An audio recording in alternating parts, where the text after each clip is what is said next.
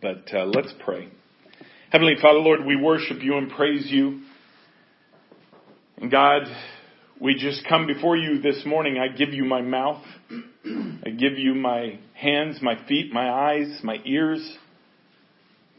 Father, I will listen intently to you because it, because it is your voice that we want to hear.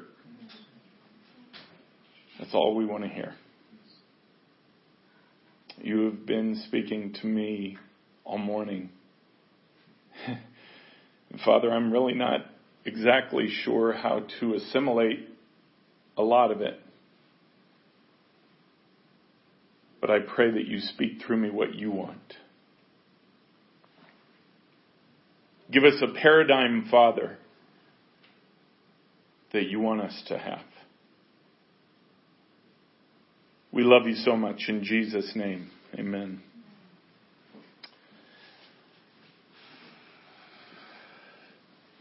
Throughout the week, he has given me a single word that I've just been dwelling on.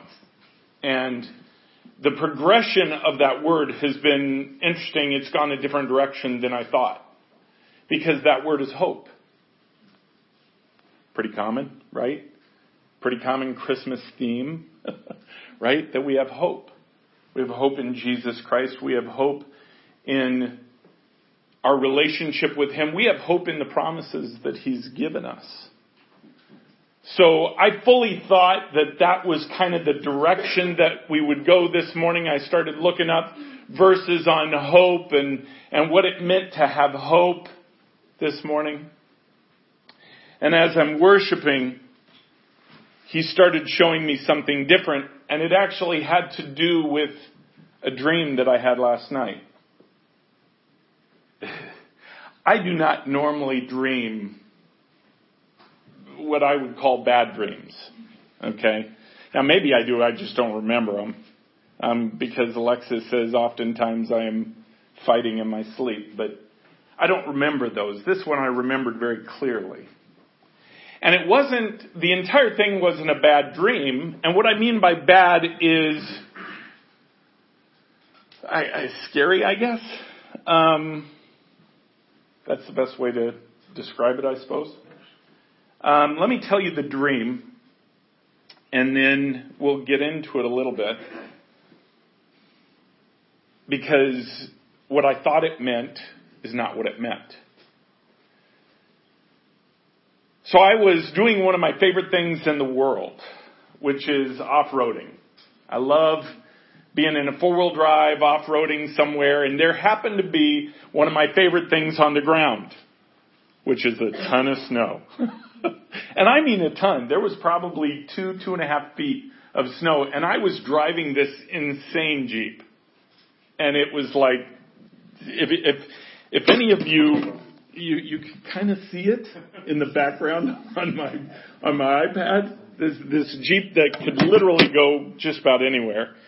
Um, except maybe underwater, I suppose, but uh, it can go anywhere. And and here I am driving, and I'm in kind of in the hills, but then I was also on streets um, in a development, and I pull into this one development, and and there was another guy with me who wasn't in my vehicle; he was in his own vehicle.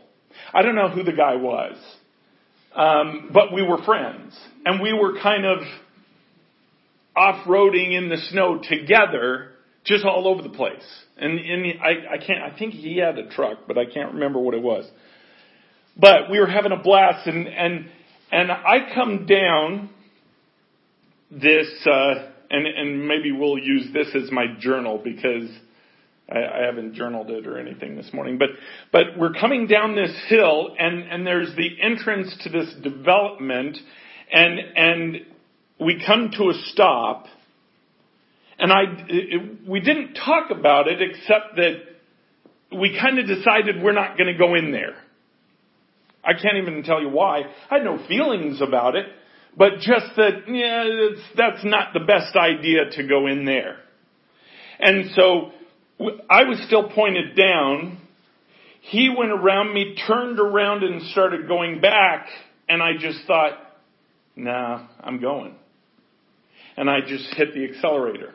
Never saw him again in the dream. I'm coming down this hill and, and then I, I go to the bottom and I make a left and I'm, I'm just in, again, this insane snow. Having a blast. And people are out and, and of course nobody can get around but me. because they're all digging their cars out and, and, and I'm just having fun and I stop and talk to uh, this lady, uh, not about anything special, but just, you know, about the snow, whatever and I keep going. I get to basically what is this dead end and I make a left. And then all of a sudden, two things happen. One, there's no more snow. I'm not in my vehicle anymore. I'm walking. And my friend's walking with me. Or another person is walking with me. I don't even know if it was the same person. I have no idea. But another person was walking with me. And we're walking down this road, and we weren't talking. I wasn't talking to him or anything else. Um, so, thinking about it now, you know, uh, uh, he he may have been a, a live person, may have been an angel, may I don't know. But we're walking down. he was an angel. That makes sense. He was an angel. So we're walking down, and we come to where you, ever see in movies where you're walking and everything goes from this beautiful light, airy, gorgeous, and then it just starts to fade and everything turns dark, right? Now, not dark like like the sun went down or anything like that, but the feeling became dark. Okay? And and and we got down to the end and I looked around and there were dying and dead animals everywhere. And I just remember seeing dogs on the side, you know, super skinny and just not dead yet, but laying there lifeless. And there were not just one or two, but there were dozens and dozens all over the place. And I saw people kind of in the same state, except they, they weren't laying there. They were just kind of sitting there and standing there. And immediately, I can't remember, I had this feeling, oh, this is not a good place to be. I should not be here. Um, not that this was a mistake. I never felt that but I, I became aware of what was around me. And the, the one who was with me said, I'll go get help, and took off. And for some reason, I knew if I were to run, that they would come after me, those people. Now, the weird thing is, I had a gun, which is strange in my mind because I mean I never used it or anything. Um,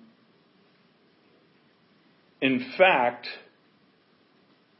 when these people came up to me, somehow I didn't have the gun anymore. They had it, and I kept thinking, well, I just need to make sure that they don't aim it at me. but then the gun kind of faded out. But but these people started to come up to me, and then I realized what they were, and they were zombies although they didn't look like the, you know, you see the TV zombie where it's like all whacked out in the face and, you know, skin dripping off and all that junk. They were normal. They were normal. But I knew they were zombies. They had no thoughts of their own. They came up to me and were nice, but I knew their intent was not nice. Does that make sense?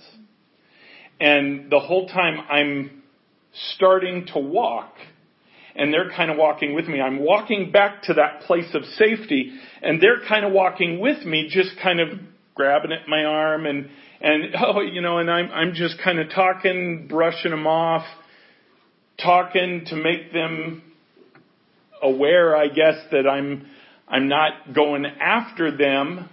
You know, it, it, it, you ever, can't give that example. Um, you ever come to a point where you know where a line is? You know when you cross that line, you are committed to what's about to happen, right? And, and I'm thinking in terms of a fight, right? You come to that line, you cross that line, and you better just be prepared because that's what's happening. That's the feeling I had. I knew the line was if I were to be aggressive in any way, that it was over. I mean, they were all going to come after me, and the, the sheer numbers were, were just more than I could handle by myself, clearly. So I kept walking towards safety and kept being nice to them in my tone while trying to brush them off. And, and as I got closer to safety, more and more would come and more would try to grab a hold of me. Right? And it got to where it was intense.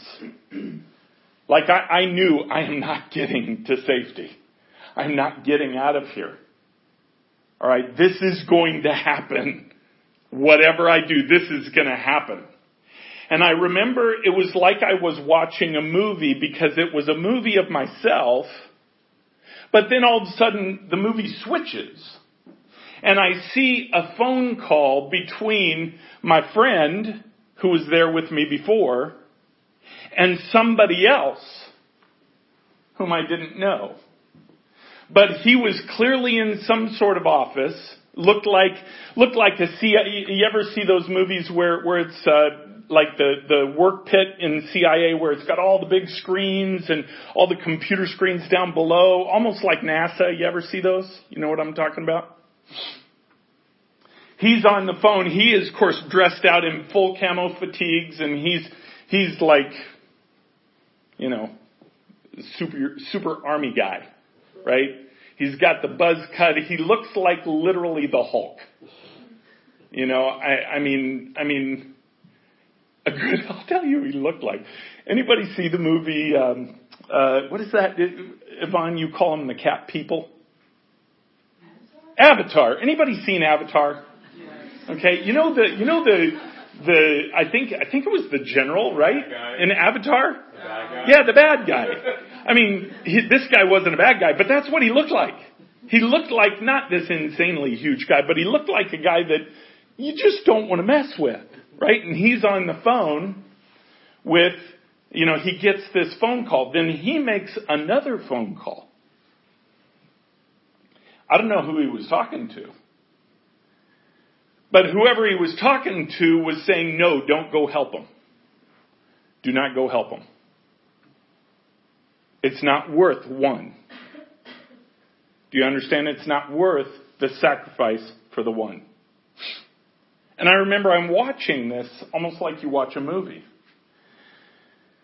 This guy got enraged and clearly he was in charge of this whole you know, operation, whatever it was, and he got enraged. He hung up the phone. He picks up his weapon and he goes, he calls his guys just, let's go. And they just mow down everything in that room. All the computer screens, all the monitors, everything in that room that was organized for what they were doing, they destroyed it knowing good and well that by the decision they were making, they were committed and they could never go back. Then it comes back to me and I wake up. That was the dream. And you could ask Alexa, I woke up and I, I told her about it and I'm like, what in the world was that? What is that? That, that makes no sense to me whatsoever. Makes no sense.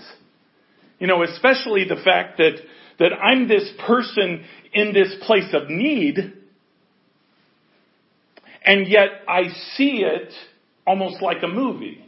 I, I couldn't understand that. And so, um, I went downstairs this morning and, and just started worshiping and The first song that comes up is a song I've been listening to for the past four or five days. It's Rescue by Lauren Daigle. If you've not heard that song, you need to listen to it. And it says, I will rescue you when it is the darkest of night. Right? Don't worry, I will be there to rescue you. And I thought, okay, it's a, it's a, you're, you're telling me that you're going to rescue us. And I thought, oh, okay, that's what it's about. It's about rescue. And, and then I'm, I'm thinking, what do I need to be rescued from? And it didn't sit well with me until worship this morning. You see, when he explained the whole thing to me, except the angel, that was cool. And he just told me that that was an angel. See, the person who got into trouble wasn't me. It was an ignition. The person who got into trouble and needed the help was the bride. Ignition was the one who went and destroyed the office. Ignition was the one who said, yes, the one is worth it. See, it's worth going after the one. But let me tell you the paradigm that he needs us to get. If you see yourself as that person, if you see yourself as that one, if you see yourself as that victim, then you have the wrong paradigm. And God is not going to move this church until we get it. See, it's not about what we go through. Guys, we have sacrificed long and hard enough to recognize the battlefield and to recognize the scars and to recognize the pain and to recognize the hope that he gives through all of that. But there's a world out there that doesn't. There's a bride that doesn't. They don't understand. They don't know because they don't know the power of God. We have seen the power of God in our own lives. Have we seen His miracles? No, we're waiting on His promises. We're waiting on Carson to be healed. We're waiting on these things that are to come about. We're waiting. But have we seen His power? Yes. Anyone in here who has built relationship with Him has seen His power. Because the power is in, is in His very voice. The power is in the love when He speaks to us.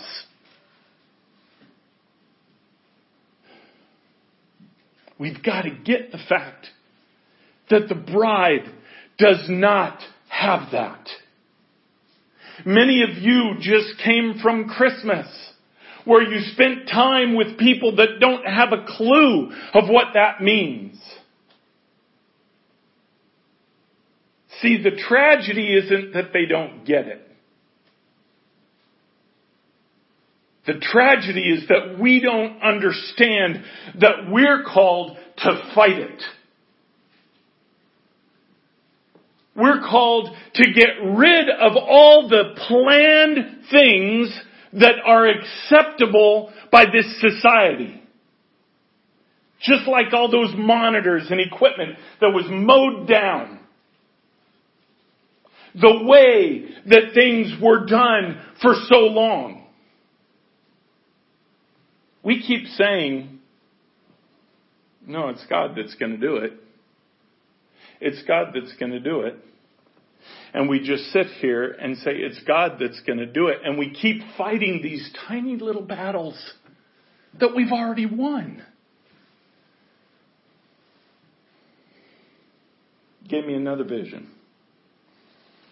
This was yesterday. I was talking with Brooke and Alexa and Yvonne. I think we were in the truck. I can't remember on the way back. Had this picture of a, of a bomb run. If you know anything about bombs, if you know anything, uh, if you've ever studied anything about World War II, you understand a little bit about bomb raids, right? You understand the devastation of what a bomber can do, right? They devastate. Nowadays, bombers are different. Nowadays, you have smart bombs. Right? You have pinpoint accuracy in your bombs. And yet it's still the same thing. But in World War II, they would do these bombing raids and they would, they would get to a point where they, they line up and they're in this pathway. They're in this corridor, which is miles long, by the way. You know, it's not like they just swoop from up high, swoop down, drop their bombs and go. See, they, they had to be low enough to get the accuracy on their bombs so they are not hitting the school right next to the factory. Does that make sense? That's why oftentimes bomb runs were pulled out because there was cloud cover. Or they couldn't see where they were bombing. Now when they come into this bomb path, when they are in that pathway on that bomb run, what happens? They receive something called flak. It's all the anti-aircraft weaponry shooting up at them that again isn't pinpoint accurate, but it's all this shrapnel shot up in the air to try to bring them down. Do you know these bombers that go into these bomb runs, they know they're gonna hit it. 10 seconds from flak. You know, we're, we're almost to the flak. Or now we're getting it and you, of course they know they're getting it because it's hitting all over the aircraft. It's exploding and, and what flak is, it, it, it shoots a, a projectile up to a certain height in the air and then explodes. And just explodes shrapnel. If you've ever seen movies of World War II, you know what I'm talking about. If you worry about the flak, you're never going to be able to go after the enemy. Never. See, flak is something that can bring you down, but for the most part does not. If you come into this and you're worried about what is hitting you all the time, you can't see forward enough to recognize that you are there to rescue somebody else. You know, anybody who's flown has heard this. When, when you get into an emergency situation and the masks drop, put, put it on yourself before you go to help somebody else. Right? Why do you think that is? You put it on yourself because then you're prepared and able to help somebody else. What do you think God has been doing for the last five years? He has been preparing this team. He has been putting that oxygen mask on this team so then we can help others. Because believe me, this world is in a crisis. This country is in a crisis. And we believe God has called us to that crisis, right? I mean, if you don't believe that, do me a favor and just let me know. Because that part I thought we were way beyond. If you're here just to feel better about your own relationship with God, you're walking into a danger zone and you don't know it. Now, I don't believe anybody here is like that. I don't. Because, see, that whole idea of Gideon and whittling down from originally 30,000 to 10,000 to 300. I remember preaching on that, oh, years ago. It might have been in the first, first or second year. I can't remember thinking that's what God did now and, and we're here and God, okay, Gideon's 300's ready. Boy, was I wrong. It had just started. It had just started. The first phase had just started. But we are there now. We are there now.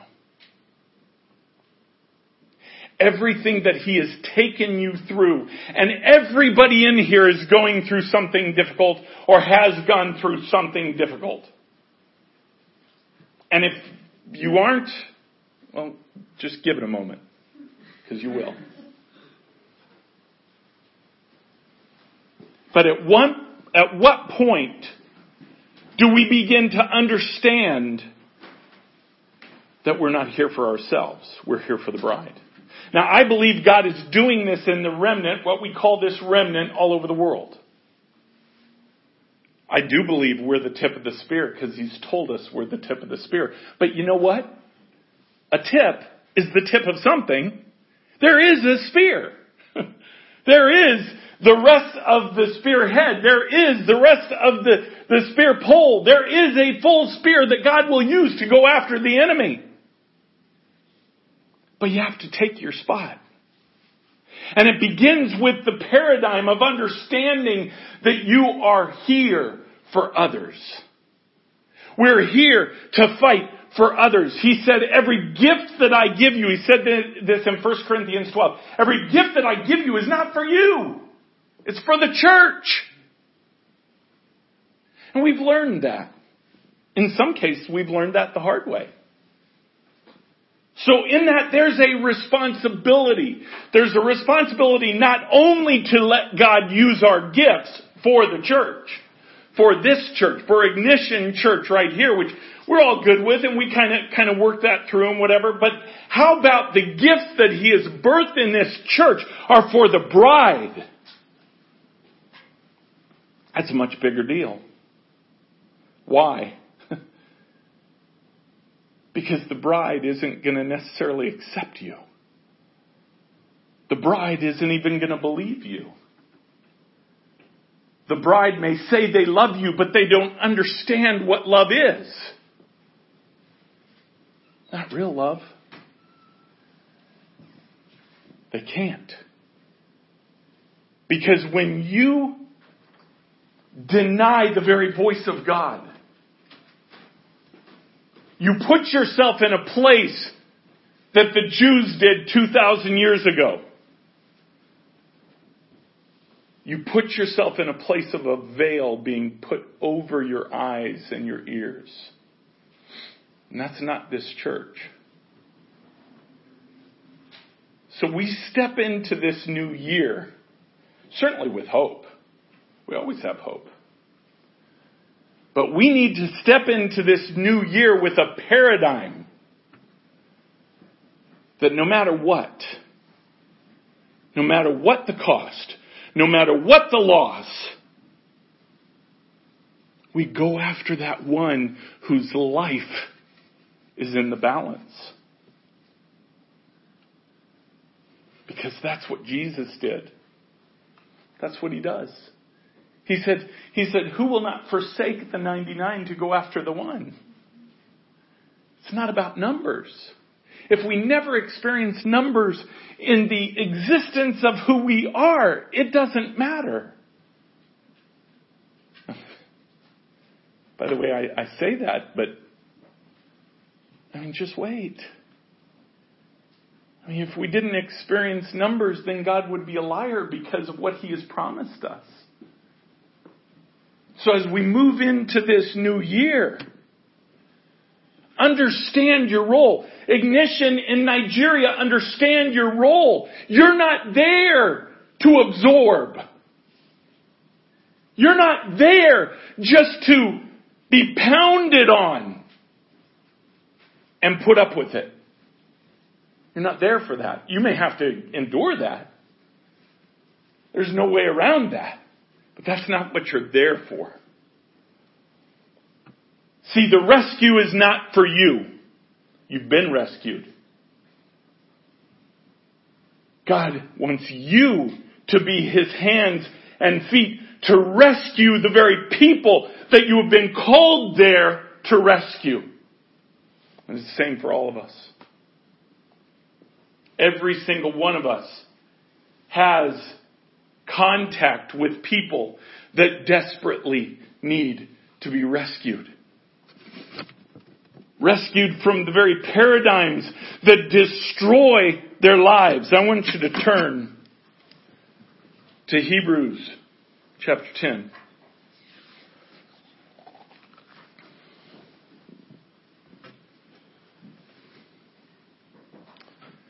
Hebrews is an interesting book, man.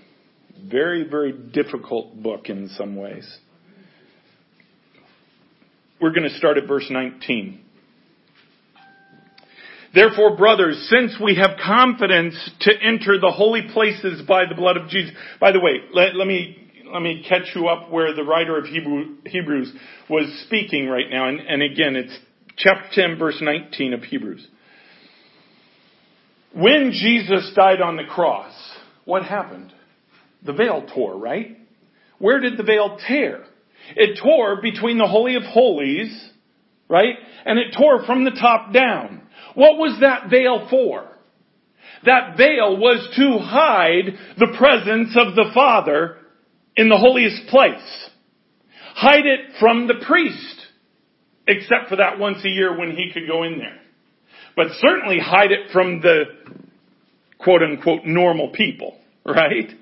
That's what the veil was used for. So, so he said, therefore brothers, since we have confidence to enter the holy places by the blood of Jesus, by the new and living way that he opened for us through the curtain, through that veil. Right? Jesus opened that veil. And he did it, it says that is through his flesh. And since we have a great high priest over the house of God, so understand just in the first part of that what it's saying. That Jesus in his death, he tore that veil down from the top to bottom to say, now through me, I am a bridge. Through me, you can have access to the Father. You wonder why people can look on the Father now? It's because they see Him through Jesus. They see Him through the filter of relationship with Jesus. Because He, He became the very bridge between us and the Father. Between us as sin and the Father as pure holiness and perfection of the law.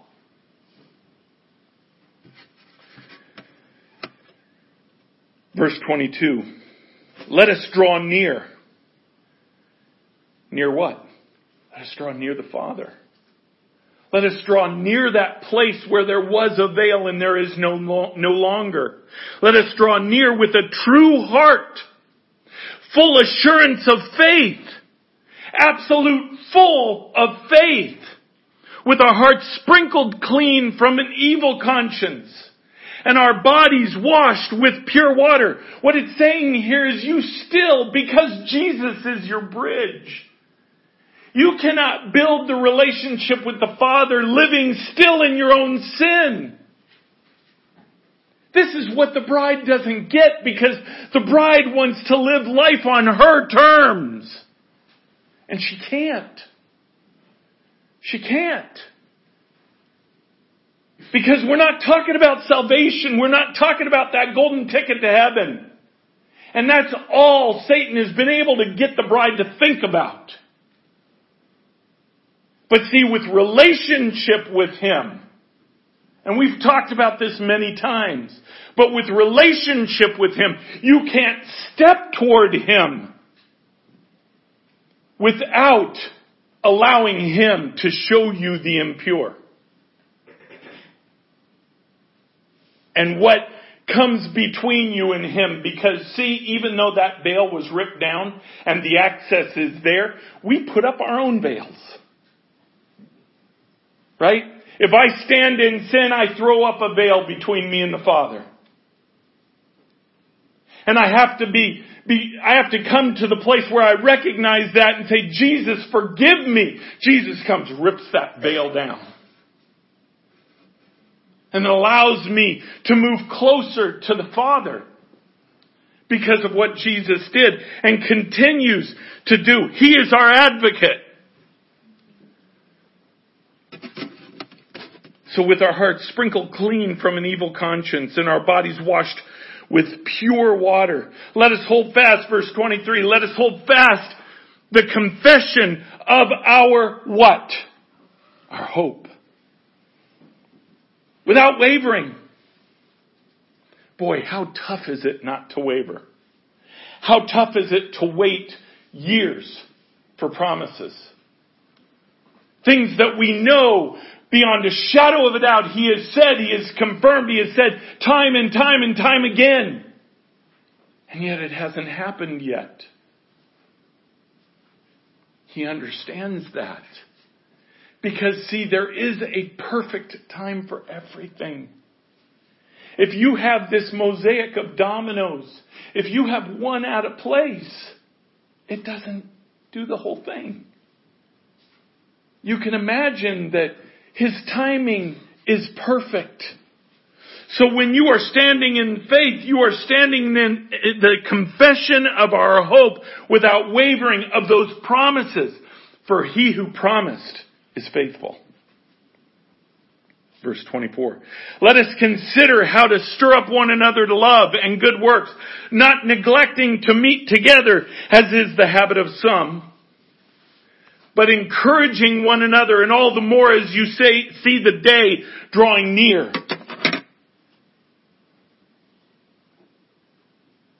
I'm going to let you in on a little hint. The day is drawing near. Pay attention. Pay attention to the times we're together. It's important. Why? Because we fight for each other. We fight with each other. You know what was the scariest thing of walking down to the end of that street? And by the way, it was scary. I just kept thinking, okay, just whatever I do, don't let them bite you. Right? But it was scary. Because they were kind of being sneaky to try and get close to me, and I, I just kept thinking, I can't let them close to me. But what was scary about that was the fact that I knew I was alone. I felt alone. I didn't feel like there was an army coming to save me. Think he let me feel that because that's what the bride feels. Except for those that are so burnt in their spirit they can't feel anything. I think the rest feel hopeless. I think the rest just feel like, God, just come because that's the only answer.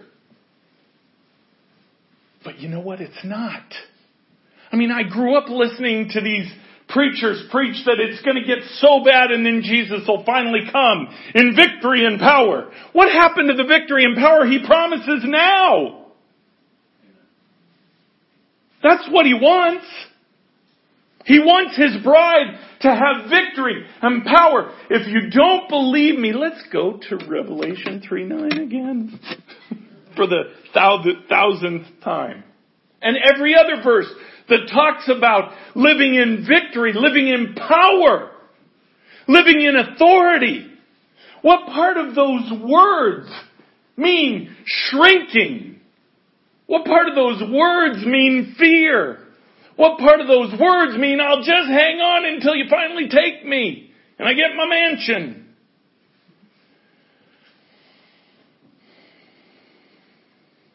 It's a paradigm that needs to change.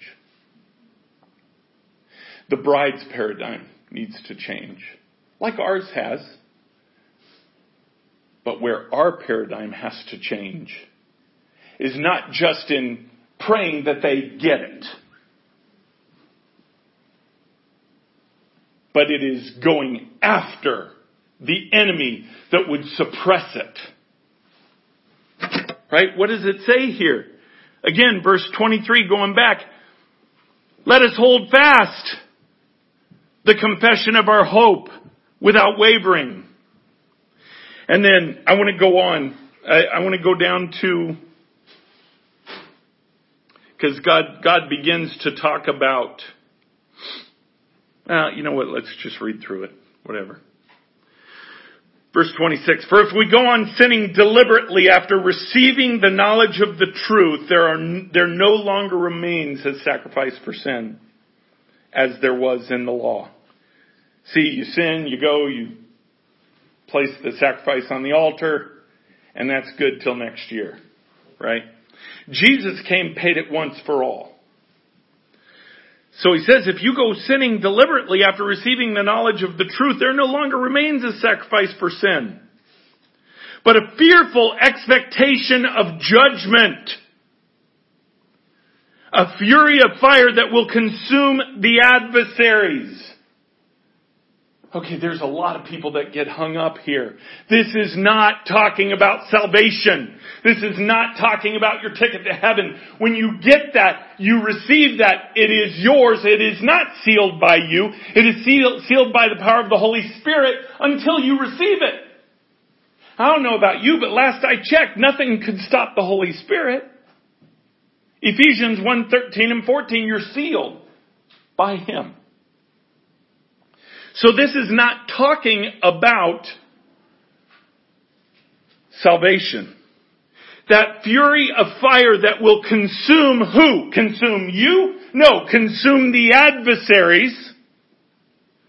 But you're playing with that same fire. Anyone who has set aside the law of Moses dies without mercy on the evidence of two or three witnesses. How much more punishment, how much more judgment do you think will be deserved by the one who has trampled underfoot the Son of God and has profaned the blood of the covenant by which he was sanctified? This is talking about saved people. That word sanctified to be made holy. When we accept Jesus Christ into our hearts, we are made holy. That's different than the process of sanctification, where you build that relationship with God. But we are made holy. And this outrages the Spirit of grace. For we know him who said, vengeance is mine, I will repay, and again, the Lord will judge his people. It is a fearful thing to fall into the hands of the living God. Just this portion here, and I, I, I don't want to get derailed here and go down down, because that, that is, that is a whole topic in and of itself. It's not about feeling condemnation. It's about recognizing truth. It's about recognizing the things that hurt you. Right? How often do we eat things that hurt us and we don't pay attention to them? That's a great example. That's an easy example because we all do it. Right? Anybody who likes Mountain Dew, like Josh, and me, right? And Allie. Yeah, there you go, Allie. Well, Allie can't get it there, so, or at least it's not the same. But, so I, I don't want to go down that road, but understand that the judgment that is being talked about is not a loss of your salvation.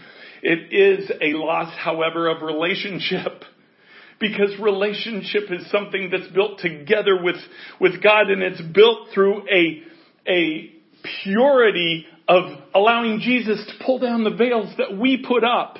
Does that make sense to everybody? You with me on that? That's not the point of this. But recall verse 32. But recall the former days when, after you were enlightened, you were, you endured a hard struggle with sufferings sometimes being publicly exposed to reproach and affliction, and sometimes being partners with those so treated. For you had compassion on those in prison, and you joyfully accepted the plunder of your property, since you knew that you yourselves had a better possession, and an abiding one, one that lasts. This is the verse I wanted to get to. Verse 35. Therefore, do not throw away your confidence, which has a great reward.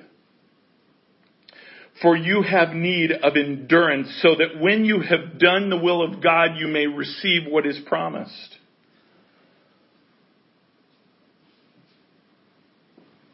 See, this just shows how important your attitude is. This just shows how important your paradigms are. Why? Because it says, don't throw away your confidence.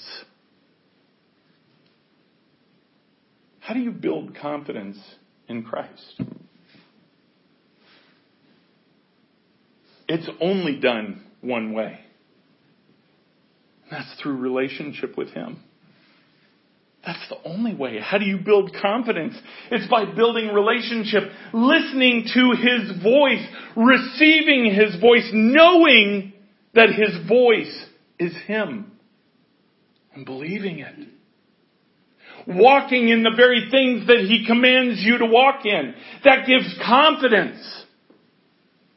How do you think Elijah had confidence walking into the, the whole setup with the 450 prophets of Baal. And by the way, it wasn't just them. There were like 900 prophets of Ashereth. And just, just him. Just little old him.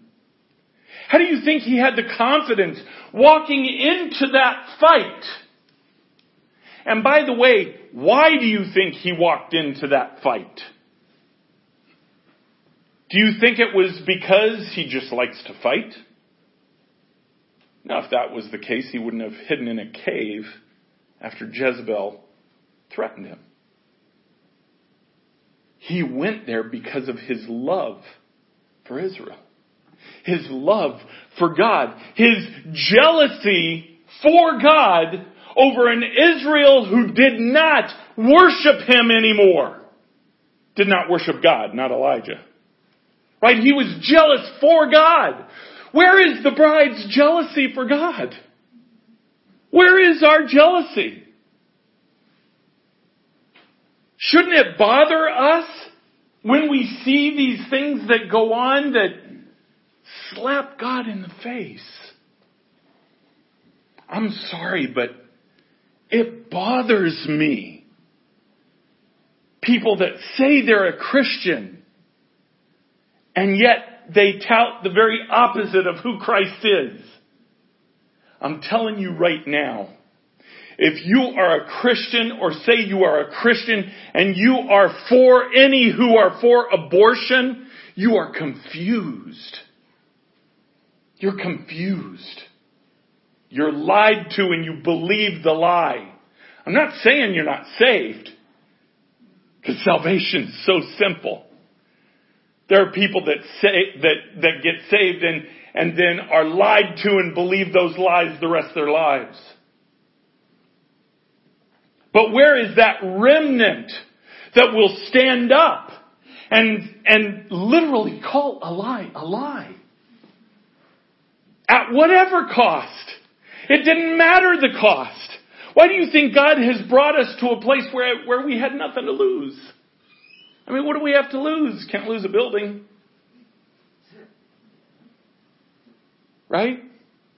We have nothing to lose. He's brought us there. Why? Because He wants us to have confidence to speak out the very things He tells us to speak out. And to call a lie a lie. To call out the things that need to be called out with authority. See, Elijah was just one guy. But how did it turn out? He was one guy with the most powerful friend you could have. God, the Father. And in his confidence, he stepped forward and he challenged the very belief system of Israel, God's chosen people, Israel at that time. And he said, no more. No more. One of the most powerful stories in the Word of God. One of the most powerful truths in the Word of God. So the writer here says, don't throw away that confidence. Don't throw away that confidence. Why? Because you need endurance. You need to endure through it. Have the confidence because there's going to come a point where God says, gather the prophets of Baal. This is happening now. Gather them. Get them together. Call that war cry. kind of like in that dream if somebody would have come to help that that person that represented the bride and just went up and slapped one of the zombies in the face. Kind of draws the line in the sand. See, there's going to be a time, and the time is here, where he says, do it now. Raise your voice. If you're not ready for that, you're going to miss it.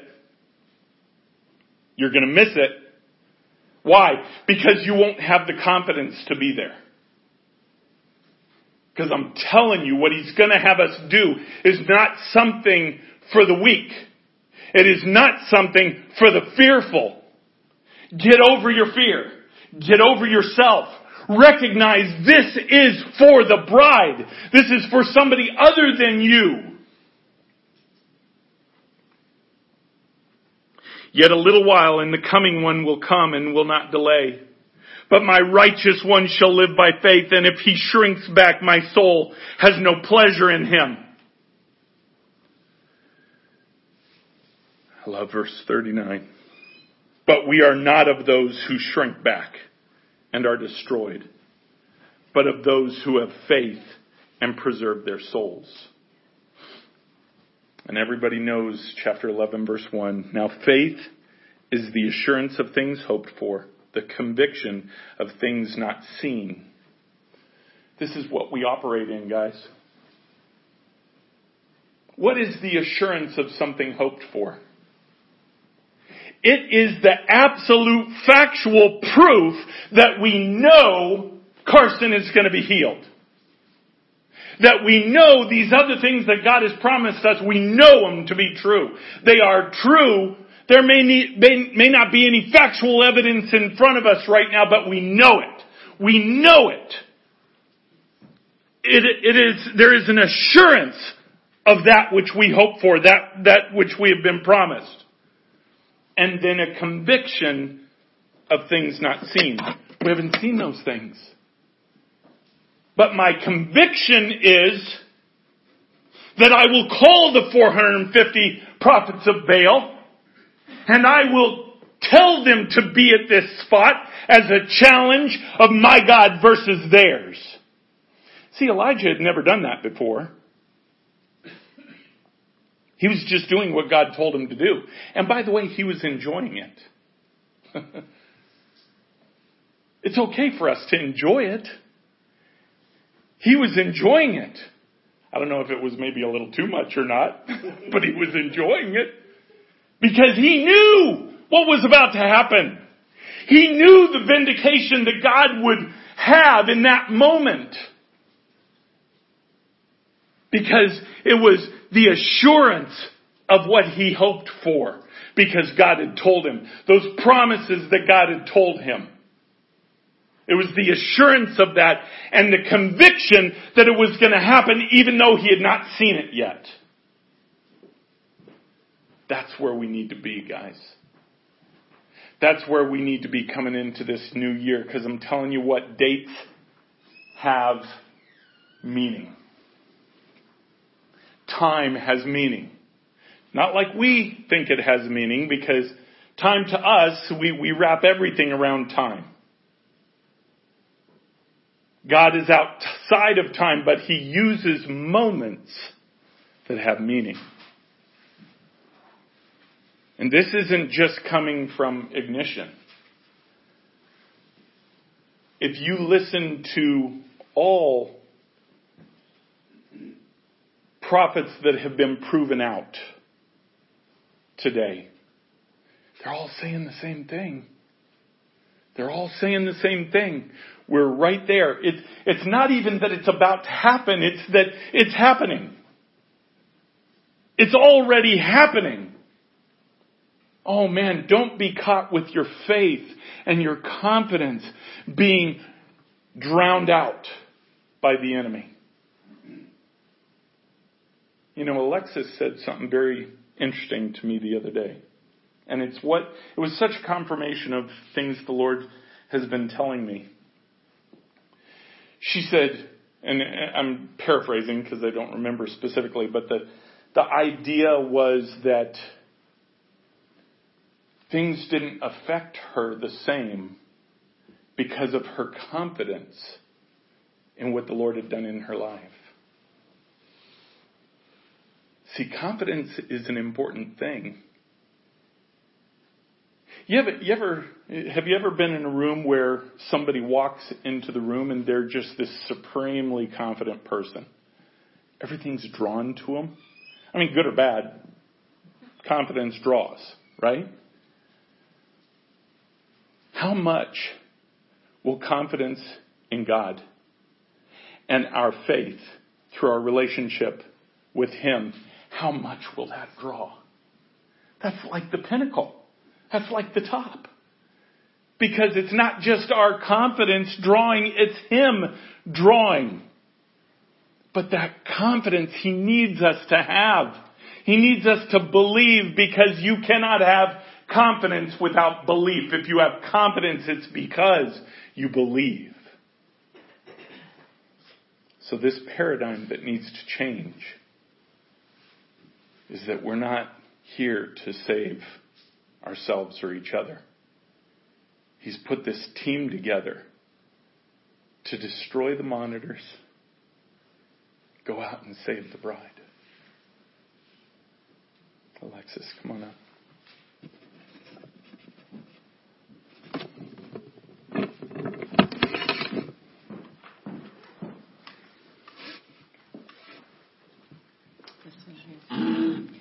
I just want to say one thing as it pertains to confidence.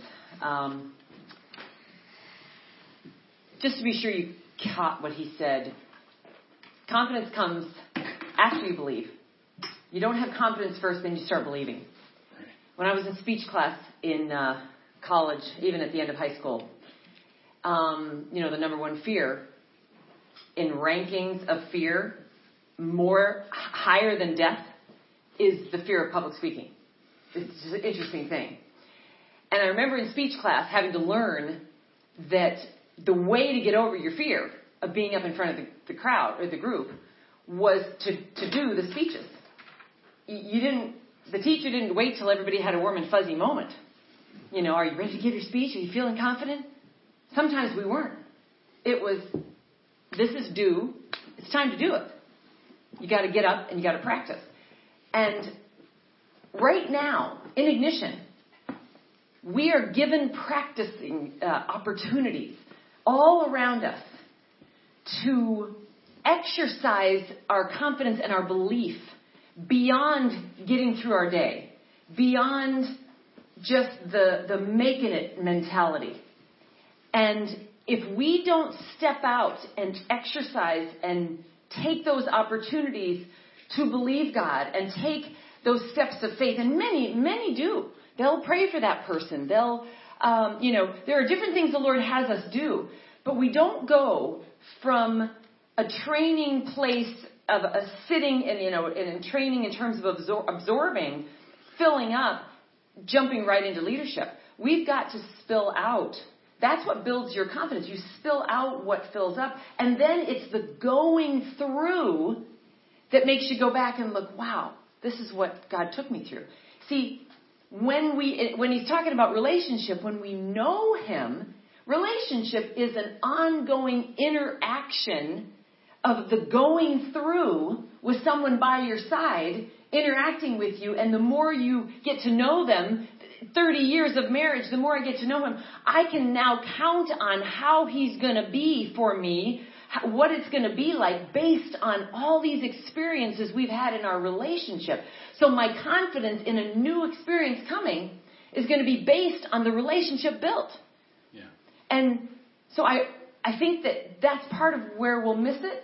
I think sometimes we sit and we kind of just have this consumer mentality still thinking and, and with a heart that's open, like, Lord, speak to me. But never coming with this producer mentality, which is I'm going to fill up, I'm going to take responsibility and build confidence and intimacy. I have the authority, that's the commissioning, but the intimacy is what builds the power in our lives, like he said. And then come and then pour out. Some of us right now, the Lord is speaking to, to us about giftings, about speaking up, about engaging, about stepping up.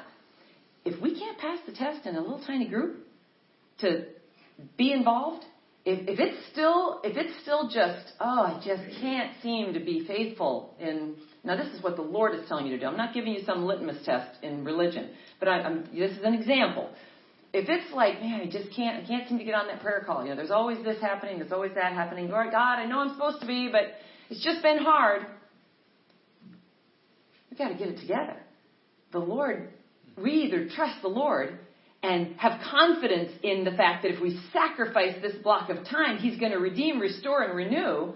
You know, like those are opportunities to practice and step out and have confidence in Him that if we pay the, the price of faith and do these things that are hard to do, please do not think that it is easy. Now, once you get in a mode where you just do it, you don't think about it anymore. But if I'm in my flesh, my flesh is always warring against doing something for the Lord or engaging with the Lord. That call has been such a gift because it has drawn us into His presence. Yes. 8:30 is about the most inconvenient time on planet Earth in your evening. You know, like I get it, but it's like when it comes right down to it, I'm either in this or I'm not. You know, I'm, I'm either going to be a prayer warrior, I'm either going to step up, and and the intimidation of talking to people on the road and bumping into the lady coming out of the farmers market last week, and you know, my flesh still gets a little embarrassed, a little intimidated. But if the Lord says to pray and the Lord says to do these things, I have confidence in Him that He's going to help me. Because apart from Him, I can do nothing. But remember how that's worded. Apart from Him, I actually can slash will do nothing.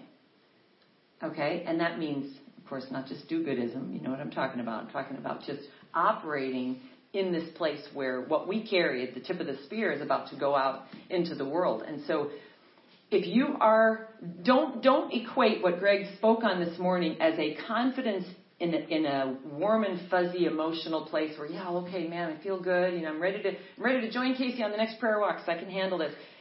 No, you get confidence by by going out first. Yeah. By believing. Mm-hmm. Lord, I believe you. I have no idea how I'm going to pay my bills, but I believe you. Yeah. Talk to somebody like Wendy. Talk to somebody, you know, people that have gone through, I know in her particular case, because we've talked so much about it, she has more confidence than most people that I know because uh, of her financial, the, the faithfulness of God in her finances. Why? Because she's gone through and gone through and gone through so many times where God's provided and I don't just mean where God's provided, but I'm saying where she was like, Lord, I don't know how I am going to take the next step. And she trusted him. She, she did what she was supposed to do. She was in obedience, faithful to him, and then saw him provide. If that, if, if those times aren't what builds more confidence in God. But see, if you never do, if you always hold back, yeah, but I'm not going to step. Well, I'm not going to give. Yeah, I'm not going to, I don't know, I don't know.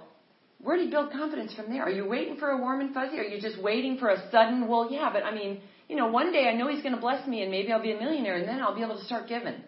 See that it just doesn't work that way. You know, maybe my schedule will be so great I'll just want to spend more time with him in the Word. You know, and then then I'll easily be able to get on the prayer call. We have these weird things that Satan says to us that you know the someday someday when externally my life looks different I'll I'll be able to serve God. That's that's the, that's the paradigm that will break us. And by the way, that's the paradigm of all 90% of the bride. Yeah. So practice. Take these opportunities. And I don't mean a practice striving. That's not what I'm saying at all. I'm saying God's laying opportunities before us right now so that He can show off in our life.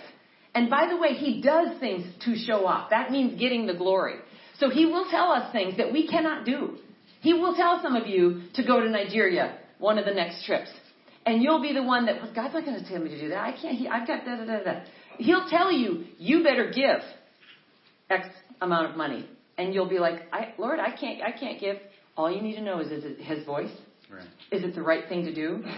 he will always tell you things that are going to be beyond your capacity so that he can show you who he is, ah, thus giving you confidence, but that he can also show off who he is to you. I mean, it's like it's just going to be uh, to others as well as you.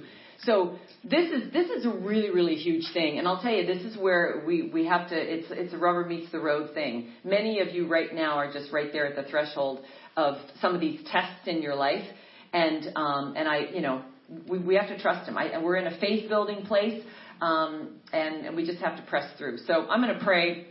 Father, thank you, God, so much for this word this morning, Lord. And Hebrews is deep and it is difficult to swallow, but God, it's so rich with what you want us to know, Lord. And Father, I know that you, you're about to like what you, like how some people teach children how to swim. You're about to throw us in the water in the deep end and then show up. And some of us may be a little freaked out by how much we'll be flailing around, and we might even swallow some gulps of chlorine water and feel like, oh no. But God, if we trust you, Lord, that's the only way we're going to learn. And so, God, I just thank you that you are there. You are faithful. And some of the flack that Greg mentioned, yes, it'll hit us. In this world, you said, we will have tribulation. I don't know what all that looks like. Our flesh hates that stuff. But God, you promised us all spiritual blessings so that even though we have tribulation, we can be of good cheer. We can walk in the fruit of joy and cheer because we've already overcome. So, God, I pray that you give us a new lens, the mind of Christ, Christ in us, Christ in us. Lord, let us die. Let everything as Shannon even prayed at the beginning of class this morning, let all the stuff not of you be crushed and dead. Yes. That's the refiner's fire. God, it's so hard. It's just so hard, Lord. You know how I, I weep before you of these things that you're crushing in me. But God, what is made new is so worth the crushing. So thank you. Thank you, God. You are awesome. Let us be confident in belief first and then let you show us through experience that we can be even more confident than we started out because you are faithful. We love you. We praise you. In Jesus' name, amen. The announcement I want to give you. Um,